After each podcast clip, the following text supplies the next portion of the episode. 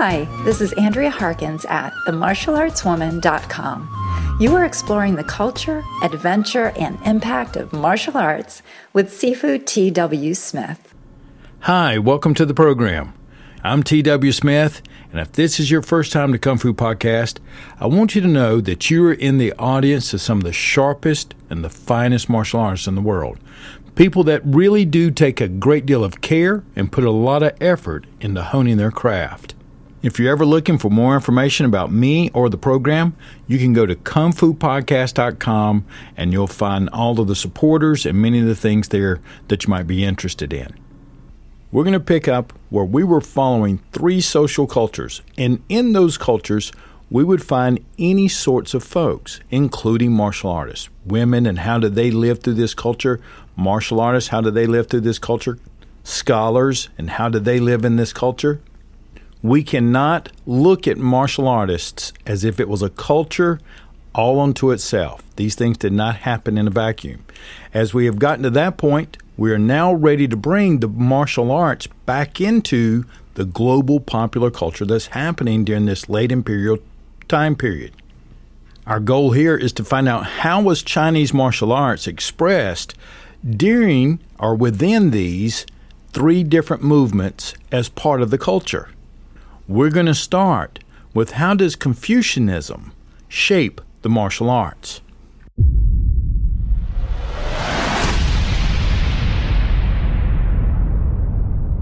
Professor Judkins writes One might assume that the hand combat would be shunned in this sector of popular culture given Confucianism's discomfort with martial values.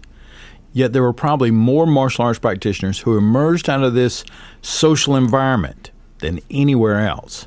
In fact, one could speculate that one of the great failings of the scholarship field has been the lack of attention to how Confucianism informed the ways that ordinary soldiers and militia members thought about their craft.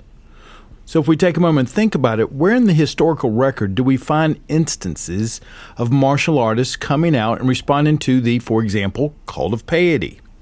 Many important military officers clearly fit the model.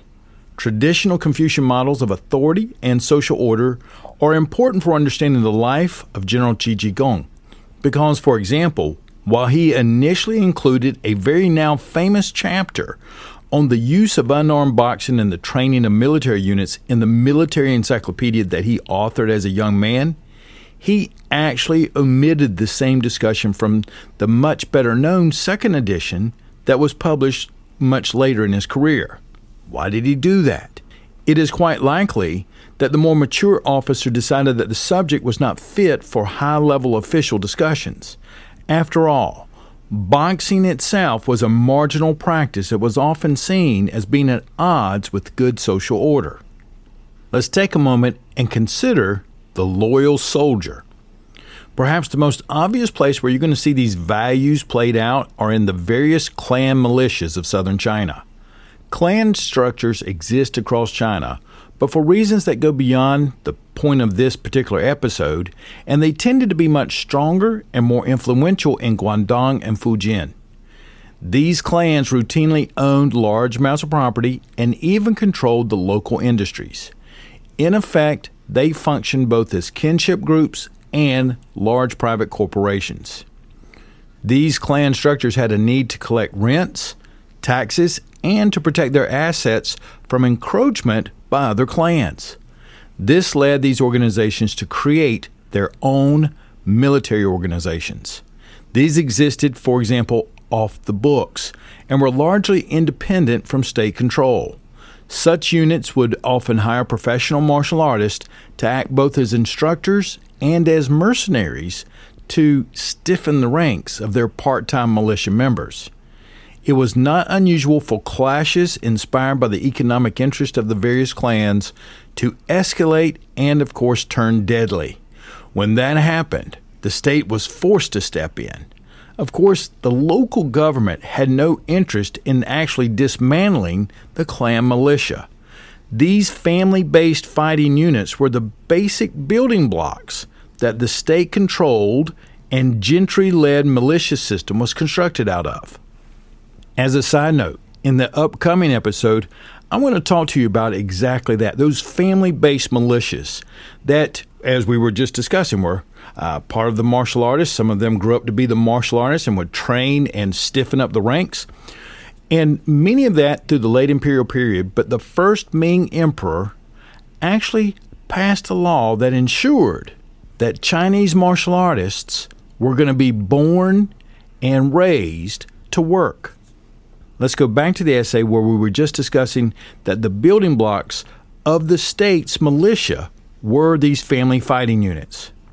But what's also important is when things go sideways and uh, people are killing one another out there for taxes and rents and property and things like that, it is important to publicly deliver justice. And that's an important component of any good governance. It's not good enough just to do it. You got to do it out in front of the cameras, so to speak, or in those days, I'm assuming, out in the public. So when this happened, the clan that was determined to be responsible for a death or an outbreak of severe violence, that clan would be forced to turn over to the state a number of individuals. Interestingly enough, these were usually not the actual individuals who were responsible for the actual attack, at least if those individuals had any value. Instead, they were much less important male members of the clan who were probably already wanted for some sort of minor offense. So, a sacrificial lamb, so to speak, to keep the other one safe.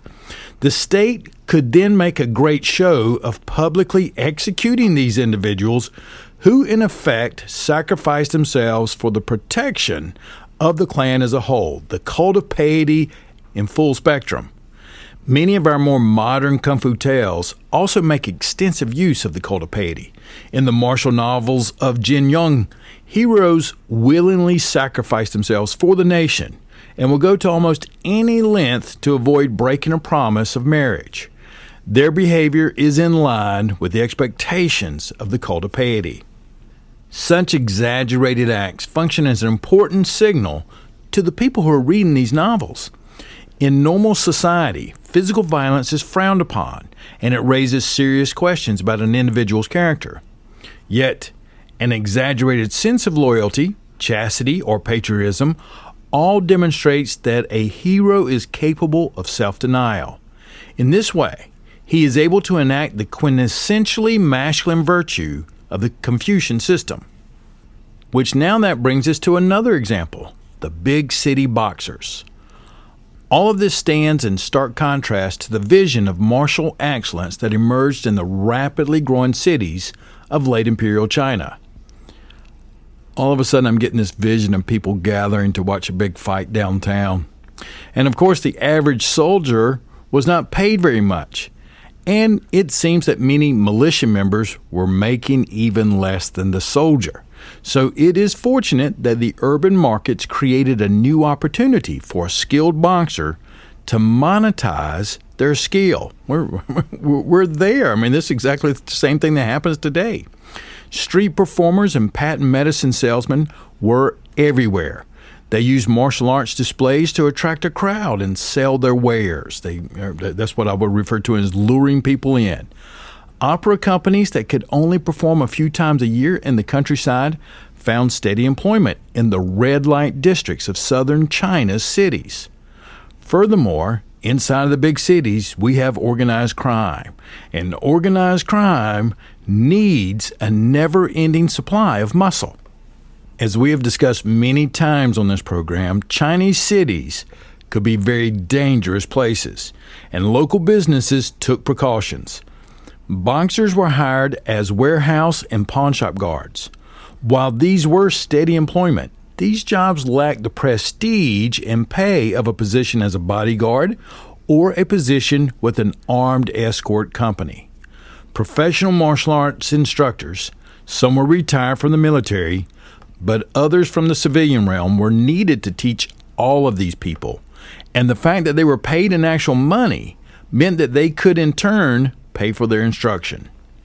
Other urban professions also called upon the expertise of martial artists. It was not uncommon for medical doctors or pharmacists to occasionally employ boxing training as a means of improving a patient's health or their stamina. Some of the most famous martial artists in all of southern China, including Leung Jan and Wong Fei Hung, actually made their living in medicine. While this connection between traditional Chinese medicine and the martial arts world would become much deeper and much more robust in the Republic era, it is important to note that the roots of this connection can clearly be seen in the thriving urban culture of the late imperial period. If martial arts training was motivated by simply necessity and service to the group in the countryside, when transplanted to the city, it found itself incorporated into the larger structures of the rapidly growing economic markets. One of the other things that happen inside of these big cities and people working at different levels is that a wide variety of instructors, guards, gangsters, performers, and even doctors had an opportunity to mix and exchange notes. In this way, they actually formed their own martial arts subculture, one that was probably quite distinct from the militias and military units that dominated the countryside. It is interesting to also note here that it was this urban faction of hand combat experts who probably contributed the most to the martial arts which were actually passed down to the modern era. And that now brings us to retreating from the world of rivers and lakes. I'd like to take a moment and ask you for your support. If you enjoy this program and like for it to continue to come out more regularly, I could use your help. You can go to kungfupodcast.com forward slash support, and I have a list of things there that I could use in order to make this program more enhanced. In fact, more enhanced being, for example, adding things into your show notes that you can pull up with your podcast player that I have not been able to do for you in the past. Whether it's donating a few dollars, going shopping through our Amazon links, or at the very least, just tell a friend. Any of it helps, and I could really use that. So, kungfupodcast.com forward slash support. Now, let's get back to the program. When we're looking for martial artists inside of the culture of the late imperial China, we still have not exhausted the list of social possibilities. We consider the loyal soldier, and we just looked at urban opportunities. As Professor Victoria Cass reminds us, the urbanization of the late imperial period gives rise, if not just enabled, a resurgence of interest in the reclusive life. The most dedicated of these individuals hope to attain a mystical level of transcendence beyond the concerns of ordinary life by cultivating the proper aura and engaging in certain ascetic practices. No doubt there were others who simply followed the fad as it was fashionable. Professor Cass makes it clear that this movement was so popular that it touched practically every area of Chinese popular culture and social life. And she eloquently and ironically puts it everyone knew a recluse. Imagine that. Everybody's a recluse and everybody knows them. In what ways do we see these same basic tendencies reflected into the Chinese martial arts of the period? That question gets to the heart of our current controversy. Holcombe explicitly tied the Chinese martial arts to Taoist longevity practices and eccentric heterodox religious teachers. In effect, he claimed that the reclusive movement, the reclusive current, dominated the development of the Chinese martial arts. Others have argued against this. In basic historical terms, there's a lot more evidence of purely secular practice than Holcombe was willing to admit. But where in the Chinese martial arts do we actually see the influence of the reclusive and mystical school? Again, it would be very odd, if not actually impossible, if this reclusive trend touched all areas of other Chinese popular culture at one time or another, but somehow managed to totally miss Chinese martial arts and boxing. Which brings us to two stories. The first is Zhang Shangxi, who lived from 1520 to 1590. He was a martial artist from the city of Ningbo. Ningbo was an important and very busy port in Zhejiang province, which is just north of Fujian. The oldest and most reliable information we have on Zhang Shangxi comes from Shen Yi Guan, who lived from 1531 to 1616.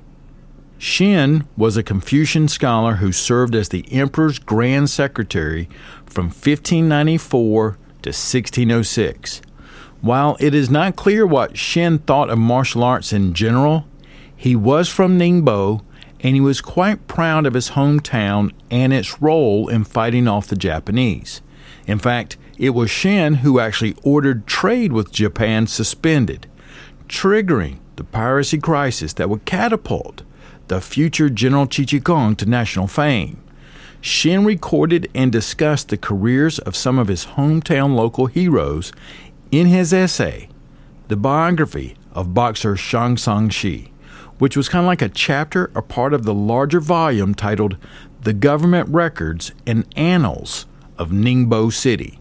One things that happens in this chapter is that Shin Yiguan makes a note basically that Shang Shi, as great as he is and how much he likes him, is not the best known martial artist from the area of Ningbo.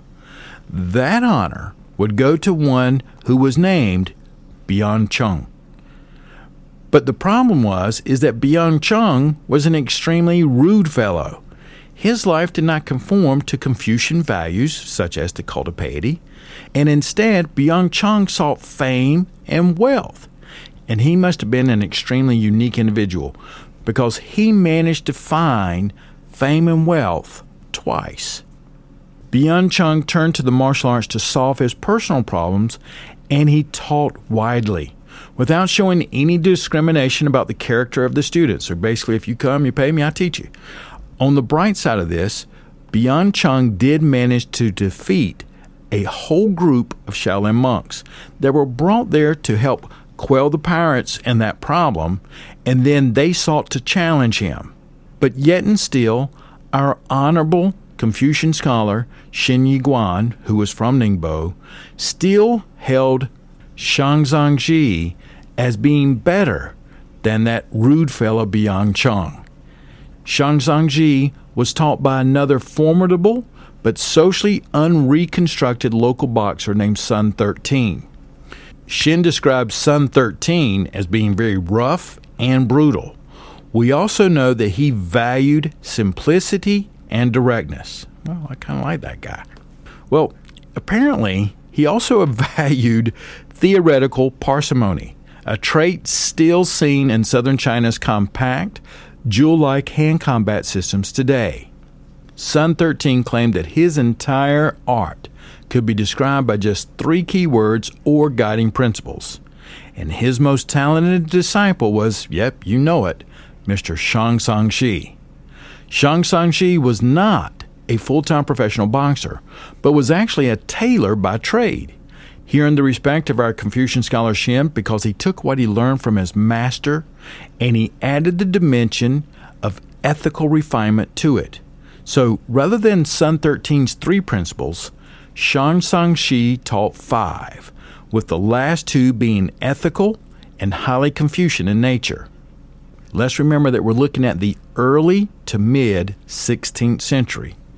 Whereas the rude fellow Bian had sought fame and brawled with even ill behaved Shaolin monks, our Honorable Shang Sangji was retiring and he refused guests or callers who were interested in learning his martial skills.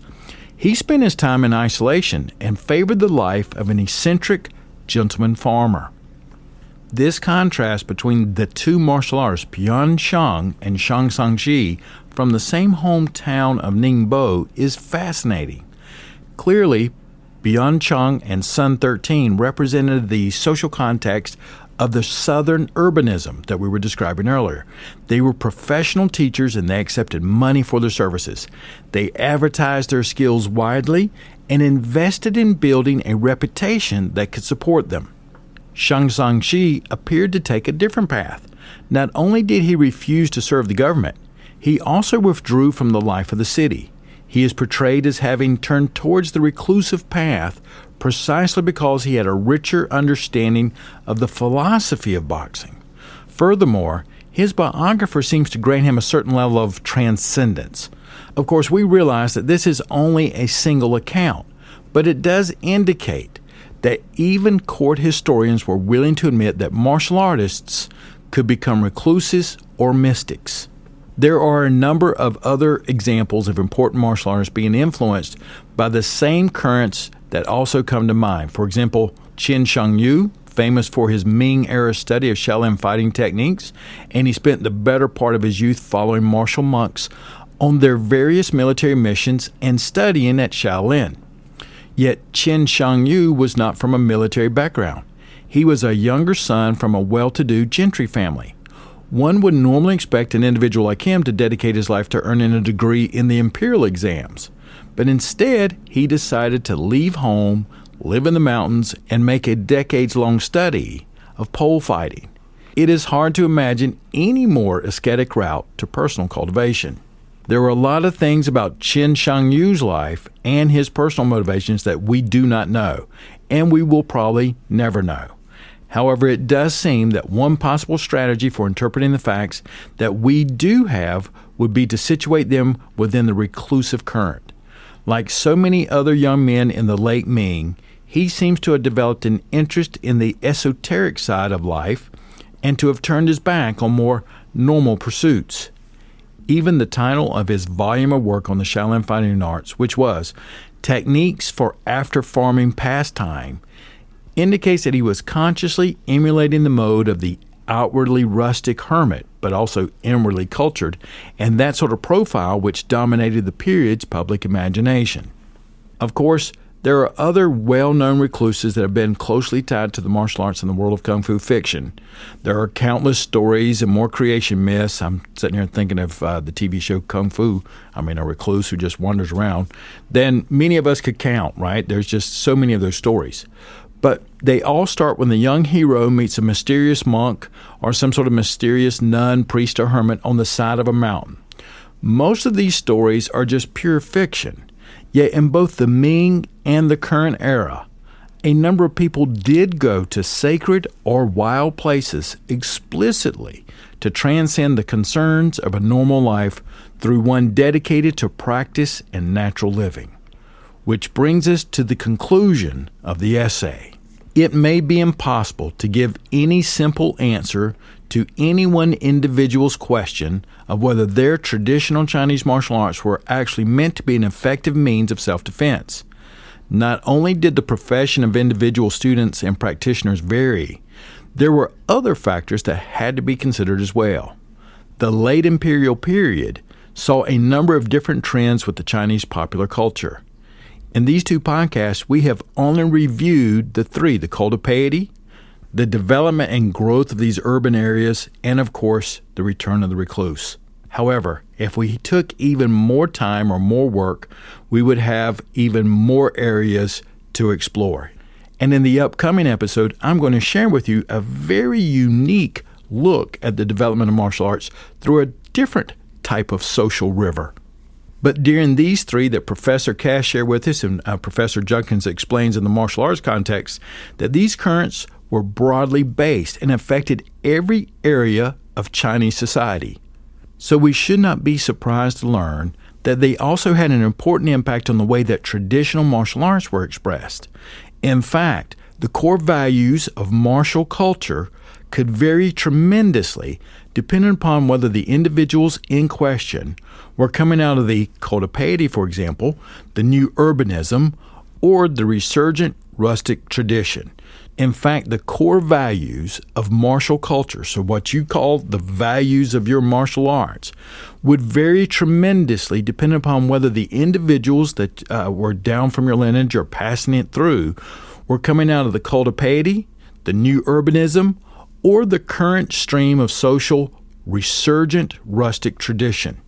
If we're going to really appreciate the lives of China's various martial artists, whether they were heroes like General Qi Ji urban instructors like Leung Chung, or reclusive masters like Shang Shi, it is important to situate them within the social landscape of their day.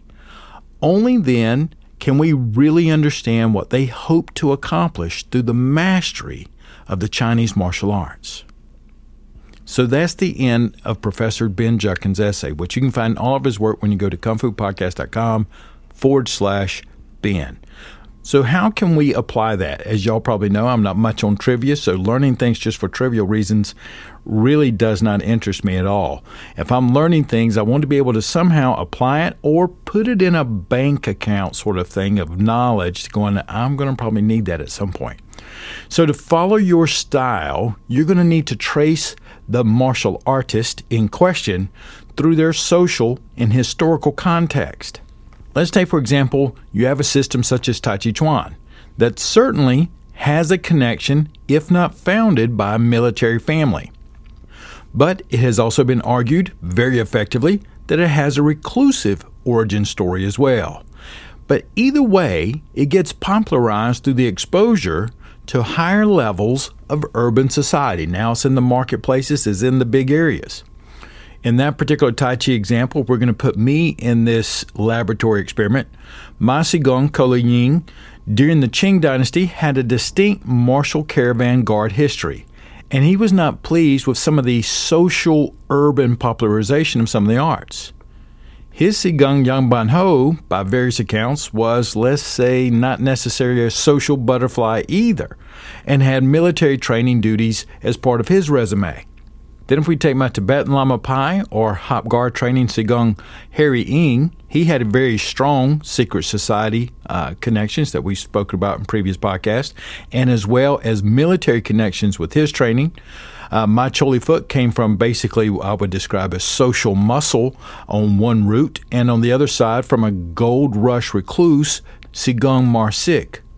However, then later I met Lao Pei Jung, who shared the urbanized, socially cultured versions of Tai Chi, Bagua, uh, some Xingyi, and mostly Longstaff with me down in Houston, Texas. What I can share with you that if you take what we have learned in these past two episodes and apply it to me, and some of the other things we've learned in other episodes, such as every combative martial art that uh, I've ever learned in the past has a set of principles that it employs to execute that specific art, each with a distinct emphasis that I can teach you with the art. There may be some overlap here and there, but each art comes with a little set of this is how we're going to do it. Now, during our series on the Wu Beiji, better known as the Bubishi, the scholars there also reported that various systems, Chinese martial arts systems, had their own purpose or strategy that it was built around. But what I can also share with you is that these socially popularized versions, many times they were kind of meshed together and brushing over the individual combative strategies, were done so and done so to emphasize more of the philosophy, for example, of the training or the understanding of movements and health. As we say here all the time, Either of those approaches are fine. You can practice martial arts, for example, as a philosophical way of life, just like a recluse from the Ming period. But you may also want to pursue more strict principles of combat and effective protective skills. Personally, I don't see any reason that you can't enjoy both because I do.